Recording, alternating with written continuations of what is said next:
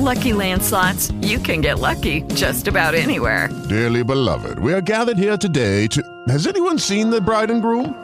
Sorry, sorry, we're here. We were getting lucky in the limo and we lost track of time. No, Lucky Land Casino, with cash prizes that add up quicker than a guest registry. In that case, I pronounce you lucky. Play for free at LuckyLandSlots.com. Daily bonuses are waiting. No purchase necessary. Void where prohibited by law. 18 plus. Terms and conditions apply. See website for details. Judy was boring. Hello. Then Judy discovered ChumbaCasino.com. It's my little escape. Now Judy's the life of the party. Oh, baby, Mama's bringing home the bacon. Whoa, take it easy, Judy. The Chumba life is for everybody. So go to ChumbaCasino.com and play over 100 casino style games. Join today and play for free for your chance to redeem some serious prizes. chumba ChumbaCasino.com. No purchase necessary. Void where prohibited by law. 18 plus terms and conditions apply. See website for details.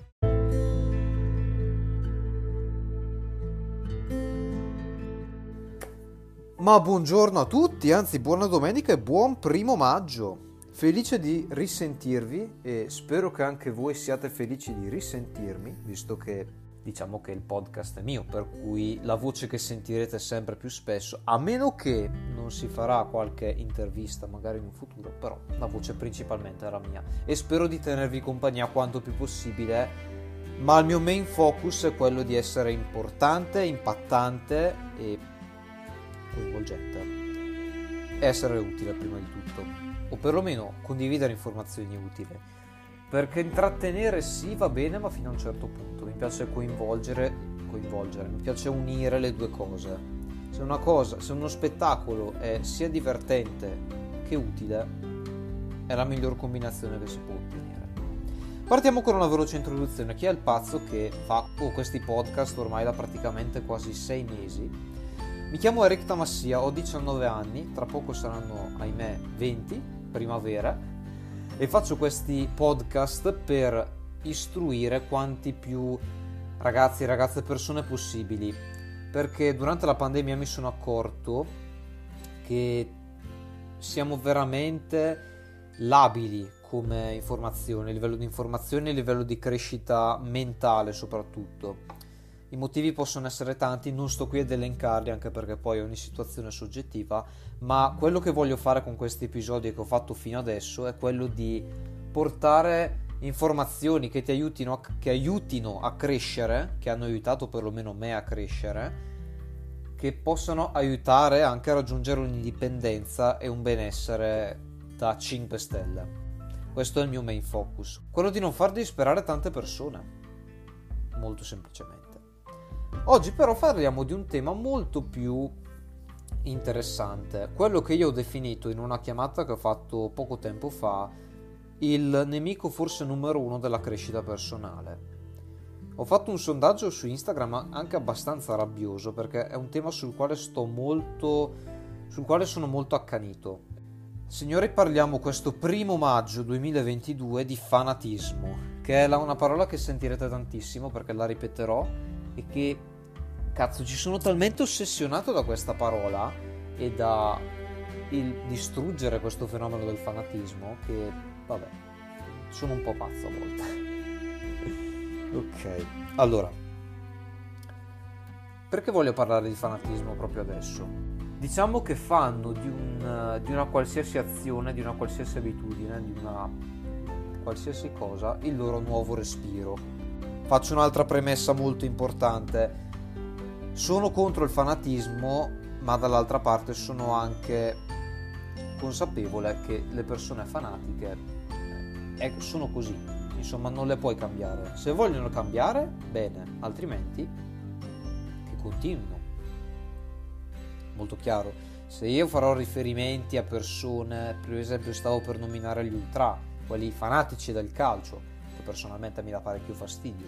Se uno però vuole essere fanatico di calcio, buon per lui.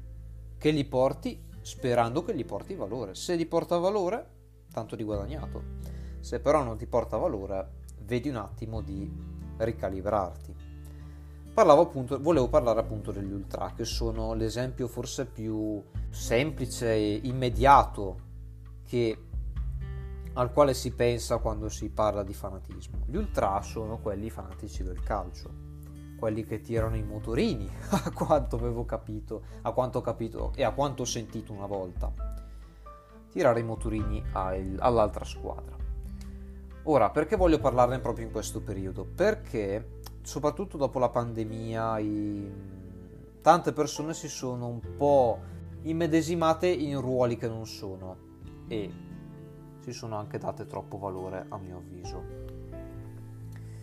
Poi, a prescindere da tutto, è un periodo dove siccome c'è tanto terrore per eventi che comunque non possiamo, non possiamo farci più di tanto, ovviamente chi ha un pochino più di controllo diventa automaticamente il leader, giusto?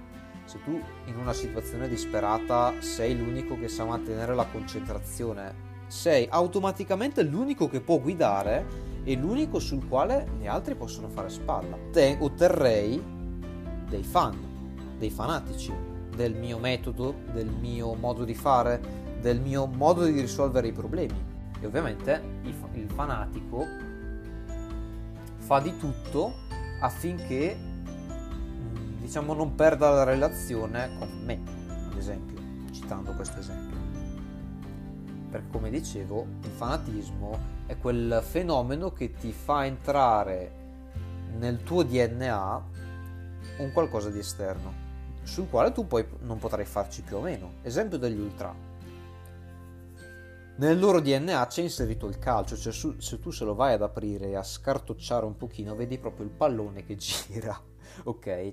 Perché fatalmente è parte di loro che se tu dovessi rimuoverlo, e dopo arriverò anche a qualcosa di molto interessante sulla rimozione, non ci riuscirai perché è come togliere una proteina dalla nostra elica del DNA. Non puoi, muori.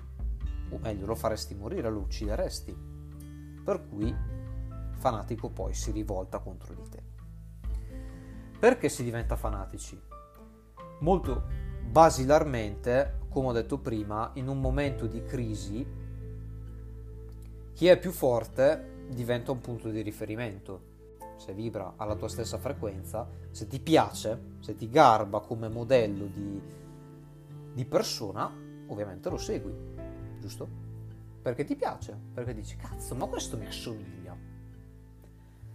E puntualmente diventi la.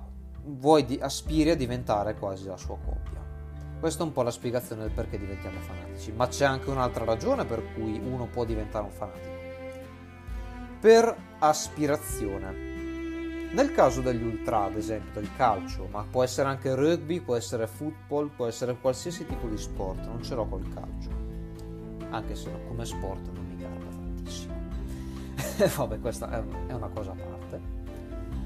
Uno può diventare fanatico anche per ispirazione, ossia cazzo, quella persona mi piace tantissimo, voglio diventare un fanatico, la voglio perseguitare, stalkerare, la voglio fare mia, cazzo, la voglio fare mia affinché io diventi esattamente come lei. Nel caso dei calciatori, aspiro a diventare come lui, perché calcia il pallone in un modo fantastico. E se non divento come lui mi dispero. Un po' esagerato, però ci possono essere anche i fanatici nella crescita personale, mi raccomando. Eh? Non è che qualsiasi settore può generare dei fanatici. Basta che tu hai un messaggio fortissimo e che sai pubblicizzare bene. Ora, passiamo al... Oddio, come si diventa fanatici è un po' un procedimento inconscio. Vorrei fare però una piccola precisazione ho fatto una chiamata un pochino di tempo fa, poco tempo fa, non tantissimo, dove parlavo con un ragazzo proprio di questo tema. Di questo tema. E gli ho, fatto, gli ho accennato questa differenza, dove avere degli ideali forti è un bene ed è ottimo. Essere fanatici di un'idea invece non tanto.